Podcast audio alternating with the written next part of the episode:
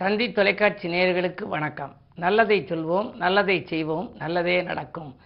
இன்று பதினேழு பன்னெண்டு ரெண்டாயிரத்தி இருபத்தி ரெண்டு சனிக்கிழமை, அஸ்தம் நட்சத்திரம் நாள் முழுவதும் இருக்கின்றது. இன்றைக்கு நான் உங்களுக்கு சொல்ல இருக்கிற நல்ல கருத்து, மகிழ்ச்சி நிலைத்திருக்க பன்னெண்டு வழிகள் அப்படின்னு சொல்லி சில தினங்களுக்கு முன்னால், ஒரு மூணு நாட்களுக்கு முன்னால் சொன்னேன். ஒரு நாளைக்கு ஒரு மணி நேரம் நடைபயிற்சி செய்யணும். அது மாதிரி ரெண்டு மணி நேரத்துக்கு மேலே ஒரு கணினி அல்லது தொலைக்காட்சிகள் எல்லாம் பார்த்துக்கிட்டே இருக்கக்கூடாது. மூன்று முறை அளவோடு ஒரு நாளைக்கு உட்கொள்ளணும். ஏன்னா ஒரு தரம் உட்கொண்டா அவருக்கு பேர் யோகின்னு பேர், ரெண்டு முறை உட்கொண்டா போகின்னு பேர், மூன்று முறை உட்கொண்டால் அவருக்கு பேர் ரோகின்னு பேர்னு முன்னோர்கள் சொல்லி வைத்திருக்கிறார்கள். அப்படி நாலு அஞ்சு ஆறு அப்படின்னு சொல்லியிருந்தேன். ஆறு மாதங்களுக்கு ஒரு முறை உடலை பரிசோதனை செய்து கொள்ள வேண்டும்னு சொல்லியிருந்தேன்.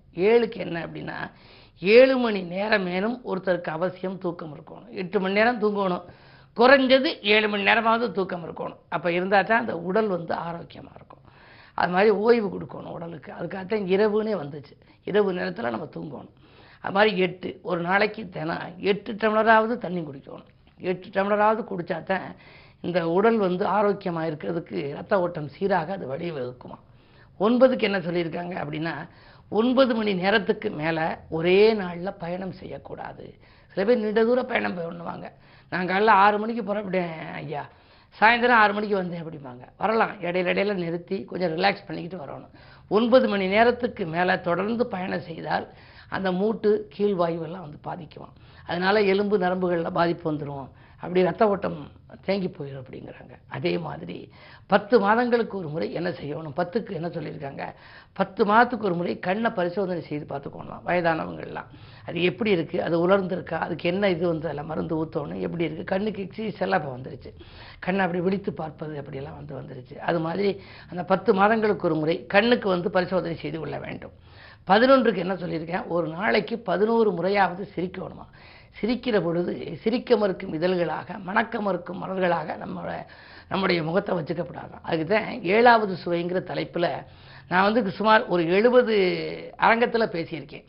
அந்த ஏழாவது சுவை அப்படின்னா, நம்ம உப்பு, புளிப்பு, இனிப்பு, துவர்ப்பு, கைப்பு, கார்ப்பு, அறுசுவை. அறுசுவைக்கு பிறகு நகைச்சுவை என்ற ஒரு சுவை இருந்தால் நம்முடைய உடல் ஆரோக்கியமாக இருக்கும். தனியாக வச்சு நம்ம சிரிக்க முடியாது, ஒரு கூட்டத்தில் தான் சிரிக்கலாம். நகைச்சுவையை சொல்லி சிரிக்கணும் அப்படிங்கிறதுக்காக நகைச்சுவை மன்றங்கள்லாம் நிறைய வந்துருச்சு. மதுரையில் கூட என்னுடைய இனிய நண்பர் கண்ணதாசன் நற்பணி மன்ற தலைவராக இருக்கக்கூடிய மணியத்தேனி சொக்கலிங்கம் ஐயா அவர்கள் வந்து ஒரு அற்புதமான இந்த நகைச்சுவை மன்றத்தை ஏற்படுத்தி பல ஆண்டுகளாக நடத்துகிறாரு. மாதத்துக்கு ஒரு முறை இந்த நகைச்சுவை மன்றம், அதில் எல்லாரும் ஜோக்குகள் சொல்லலாம். நானே அதில் ரெண்டு மூணு முறை சிறப்பு விருது நான் கலந்துக்கிட்டு இருக்கேன். அப்படி நகைச்சுவையை வளர்க்கறதுனால என்ன நடக்குது அப்படின்னா, நம்ம நிறைய சிரிக்கிற பொழுது நம்முடைய ஆரோக்கியம் சீராகுதான். ஒரு முறை சிரித்தோம்னா ஒரு சொட்டு ரத்தம் ஊறுதுன்னு இன்றைக்கு விஞ்ஞானம் கண்டுபிடிச்சிருக்கு. அந்த சிரிப்பை ஒரு பதினோரு முறையாவது நம்ம சிரிக்கணுமா, மனம் விட்டு சிரிக்கணும். இப்போ சிரிப்பதற்கே நேரம் இல்லை. குடும்பத்தில் கணவன், மனைவி, குழந்தைகள் எல்லாரும் வேலைக்கு போயிடுறாங்க. இருக்க இடத்துலையாவது வரக்கூடிய அந்த நகைச்சுவையை நம்ம அனுபவிக்க கற்றுக்கொள்ள வேண்டும். ஒரு காரில் ஏறினா நகைச்சுவை இருக்குது, கல்லூரிக்கு போனால் நகைச்சுவை இருக்குது, தெருவில் பார்த்தா நகைச்சுவை. ஆனால் அந்த நகைச்சுவையை நம்ம அனுபவிக்கிறது இல்லை. அப்படி அனுபவிக்க சொல்லி இருக்கிறார்கள். பன்னிரெண்டுக்கு என்ன பண்ணியிருக்கு அப்படின்னா, இரவு பன்னிரெண்டு மணிக்கு மேலே கண்டிப்பாக கண் விழித்திருக்கக்கூடாதான். எவ்வளவுதான் வேலை இருந்தாலும் பன்னெண்டு மணிக்கு நம்ம வந்து தூங்கிடணுமா. அதுக்கு மேலே ஆறு மணி நேரமாவது நம்ம தூங்கி ஆகணும் அப்படின்னு இந்த ஒன்றிலிருந்து பன்னிரெண்டு வரை அந்த எண் ஆதிக்க வரிசையில் நம்முடைய மகிழ்ச்சி நிலைத்திருக்க என்னென்னவெல்லாம் வழி என்று முன்னோர்கள் இப்படி முத்தான கருத்துக்கள் ஏராளமாக சொல்லியிருக்காங்க. இந்த தந்தி தொலைக்காட்சியிலே பத்து பதினைந்து ஆண்டுகளாக தொடர்ந்து நான் பேசி வருகின்ற பொழுதெல்லாம் முன்னுரையில் இதையெல்லாம் எடுத்துச் சொல்வது வழக்கம். இவற்றையெல்லாம் கூட ஒருவர் கேட்டு ஒரு புத்தகமாக போட்டு போட்டிருக்கலாமே என்றார். சில இடங்களிலே இந்த கருத்துக்களை வைத்து புத்தகமாகவும் போட்டிருக்கிறார்கள். சிலருடைய இல்லத்திலே நடைபெறுகின்ற விழாக்களிலே இது போன்ற நல்ல கருத்துக்களை எல்லாம் வெளியிட்டிருக்கின்றார்கள்.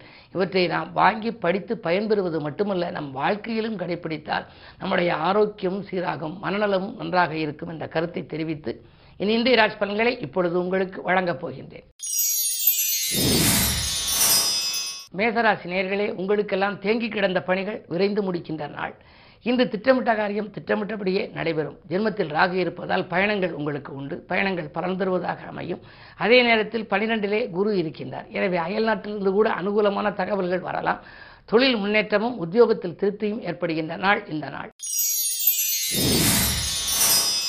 ரிஷபராசி நேயர்களே, உங்களுக்கு ஜென்மத்தில் செவ்வாய், விரையாதிபதி செவ்வாய் இருக்கின்ற பொழுது விரயங்கள் அதிகரிக்கும். அதே சமயம் ஏழுக்கு அதிபதியான செவ்வாயும் உங்கள் ராசிக்கு வந்ததாக நினைத்துக் கொள்ளலாம். எனவே ஏழுக்கு அதிபதி ராசியில் வருகின்ற பொழுது வாழ்க்கை துணையால் உங்களுக்கு நன்மைகள் கிடைக்கும். அவர்களுக்கு வேலை இல்லையே என்று ஏதேனும் நீங்கள் முயற்சி செய்திருந்தால் அவர்களுக்கு வேலை கிடைத்து உதவி வருமானங்கள் கூட கிடைக்கலாம். சொல்லும் சொற்கள் எல்லாம் வெல்லும் சொற்களாக மாறுகின்ற நாள் இந்த நாள். மிதுன ராசி நேயர்களே, உங்களுக்கெல்லாம் இன்று விடாமுயற்சிக்கு வெற்றி கிடைக்கின்ற நாள். வீட்டு தேவைகள் உடனுக்குடன் பூர்த்தியாகும். பண தேவைகளும் உங்களுக்கு உடனுக்குடன் பூர்த்தியாகும். இடமாற்றங்கள் இனிமை தரும் விதத்தில் ஒரு சிலருக்கு ஏற்படலாம். பத்தில் குரு இருந்தால் பதவியில் மாற்றம் உண்டு என்பார்கள். எனவே உயர் பதவியில் இருப்பவர்கள் அதை காட்டிலும் உயர்ந்த பதவி கிடைக்குமா என்று இயங்கியவர்களுக்கெல்லாம் இன்று ஒரு சில மாற்றங்கள் வருவதற்கான அறிகுறிகள் தென்படும். இன்று கிழமை சனி, அஷ்டமத்து சனியின் ஆதிக்கம் இருக்கிறது. எனவே சனி பகவானை கும்பிடுவது நல்லது. கடகராசி நேர்களே, உங்களுக்கெல்லாம் பாக்கியில் வசூலாகி பரவசப்படுத்துகின்ற நாள். பணிபுரியும் இடத்தில் நிறைய தொல்லைகள் உங்களுக்கு வரலாம். உடன் இருப்பவர்களாலும் தொல்லை, மேலதிகாரிகளாலும் தொல்லை வரலாம். நீங்கள் யாருக்கேனும் சலுகைகள் செய்தால் அதன் மூலமும் பிரச்சனை வரலாம். உங்களுக்குரிய பொறுப்புகளை மற்றவர்களிடம் கண்டிப்பாக இன்று நீங்கள் ஒப்படைக்கக்கூடாது. அப்படி ஒப்படைத்தால் அது நிறைவேறாமல் போய் அதன் மூலமாகவும் வீண்பலிகள் வரலாம். கவனம் தேவை. சிம்மராசி நேர்களே, உங்களுக்கெல்லாம் ராஜநாதன் சூரியன் அஞ்சாம் இடத்தில் பாக்கியஸ்தானத்தில் தனாதிபதியோடு இருப்பதால் பணப்புழக்கம் நன்றாக இருக்கும். பக்குவமாக பேசி காரியங்களை சாதித்துக் கொள்வீர்கள். பொதுநல ஈடுபாடு அதிகரிக்கும். புதியவர்களின் பழக்கத்தால் பொருளாதார நிலை உயரும். தொழில் தொடங்க வேண்டும் என்ற எண்ணத்தை இன்று நிறைவேற்றிக் கொள்வீர்கள். இடம்பூமியாலும் ஆதாயம் கிடைக்கும். இந்த நாள் யோகமான நாள். கன்னிராசி நேயர்களே, உங்களுக்கு ராசியிலேயே சந்திரன் பதினொன்றுக்கு அதிபதி லாபாதிபதி இருக்கிறார். குரு பார்க்கிறார். குருச்சந்திர யோகம் இருக்கின்றது. குருச்சந்திர யோகம் இருப்பதனாலே உங்களுடைய குழப்பங்கள் தீரும், குதூகலம் கூடும். திட்டமிட்ட காரியங்கள் திட்டமிட்டபடியே நடைபெறும். இல்லத்தில் நீண்ட நாட்களாக மங்கள ஓசை கேட்கவில்லையே, வந்த வரன்கள் வந்து வந்து வாயில் தேடி வந்து திரும்பி போகிறது என்றெல்லாம் கவலைப்பட்டவர்களுக்கு இந்த கல்யாண முயற்சிகள் கைகூடலாம். அது மட்டுமல்ல, பெற்றோர்களின் மணிவிழாக்கள் போன்றவைகள் கூட நடைபெறுவதற்கான அறிகுறிகள் தென்படும். இந்த நாள் நல்ல நாள். துலாம் ராசி நேயர்களே, உங்களுக்கெல்லாம் இன்று விடாமுயற்சிக்கு வெற்றி கிடைக்கும் நாள். வீடு மாற்றங்கள், இடமாற்றங்கள், வாகன மாற்றங்கள், உத்தியோக மாற்றங்களை பற்றி சிந்திப்பீர்கள். ஆனால் அதே நேரம் எட்டில் செவ்வாய் இருக்கின்றார். தெருவில் செல்கின்ற பொழுது செல்போன்களை பேசிக்கொண்டு செல்ல வேண்டாம் என்று நான் அடிக்கடி சொல்வது வழக்கம். அது மட்டுமல்ல, ஏதேனும் பயணங்களால் சில இடையூறுகள் வரலாம், பிரச்சனைகள் வரலாம். வாகனத்தாலும் தொல்லைகள் வரலாம். செவ்வாய் எட்டில் இருக்கின்ற பொழுது நரம்பு எலும்பு சம்பந்தப்பட்ட பாதிப்புகள் ஏற்படும். எனவே மருத்துவ செலவுகளும் தவிர்க்க முடியாததாக அமையலாம். கவனம் தேவை. விருச்சிக ராசி நேயர்களே, உங்களுக்கெல்லாம் இன்று பொது வாழ்விலே புகழ் கூடுகின்ற நாள். மகிழ்ச்சி அதிகரிக்கும்.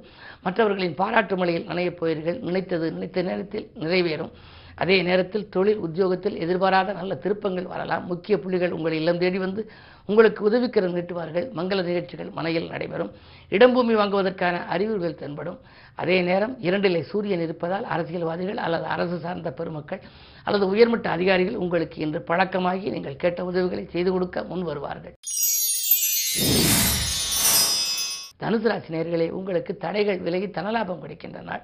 திட்டமிட்ட காரியங்களை திட்டமிட்டபடியே செய்து முடிப்பீர்கள். தைரியமும் தன்னம்பிக்கையும் கூடும். தனவரவும் உங்களுக்கு திருப்தி தரும். கொடுத்த வாக்கு காப்பாற்றுவீர்கள். ஆனால் அதே நேரத்தில் உங்கள் ராசிநாதன் சொந்த வீட்டில் இருப்பதால் ஆரோக்கியமும் சீராகி ஆனந்தப்படுத்தும். குடும்பத்தில் சில குழப்பங்கள் இருக்கத்தான் செய்யும். ஏழரை சனி நடைபெறுவதால் குழப்பங்களிலிருந்து விடுபட சில நாட்கள் ஆகலாம். இருந்தாலும் இன்று சனிக்கிழமை, சனி பகவானை வழிபடுவது நல்லது. மகர ராசி நேயர்களே, ஜென்மச்சனியின் ஆதிக்கம் ஒருபுறம், அதே நேரத்தில் விரயஸ்தானத்தில் சூரியன் புதன் சுக்கிரன். அரசு வழியிலும் தொல்லை, பெண்வெளி பிரச்சனைகளும் வரலாம். குடும்பத்திலும் சில பிரச்சனைகள் குடிகட்டி பறக்கும்.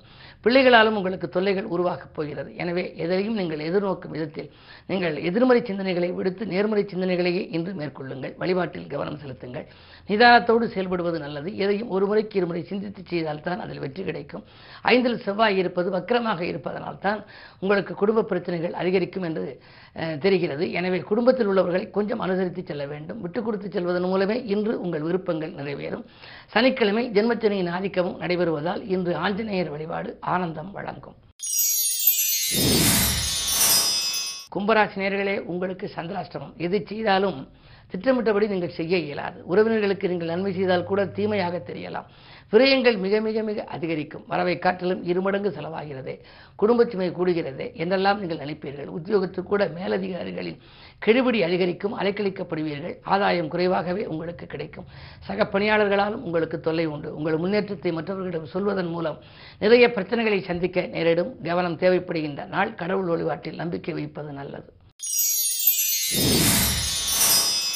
மீனராசினியர்களே, உங்களுக்கெல்லாம் இன்று சந்தித்த நண்பர்களால் சந்தோஷம் கிடைக்கின்ற நாள். சிந்தித்த காரியங்களெல்லாம் உங்களுக்கு வெற்றி கிடைக்கும். வருமானம் போதுமானதாக இருக்கும். உத்தியோகத்தில் உங்களுக்கு ஒரு முக்கியத்துவம் கிடைக்கும். உங்கள் கை மேலோங்கலாம். எதிர்பார்த்தபடியே நீங்கள் கேட்ட சலுகைகளையும் அவர்கள் வழங்குவார்கள். இடம் வாங்குவது, வீடு வாங்குவது, வாகனம் வாங்குவதற்கு நீங்கள் ஏதேனும் கடனுதவி கேட்டு விண்ணப்பித்திருந்தால் அது கூட கிடைப்பதற்கான அறிகுறிகள் தென்படுகின்றன. இந்த நாள் உங்களுக்கு ஒரு அதிர்ஷ்டமான நாள். மேலும் விவரங்கள் அறிய தினத்தந்தி படியுங்கள்.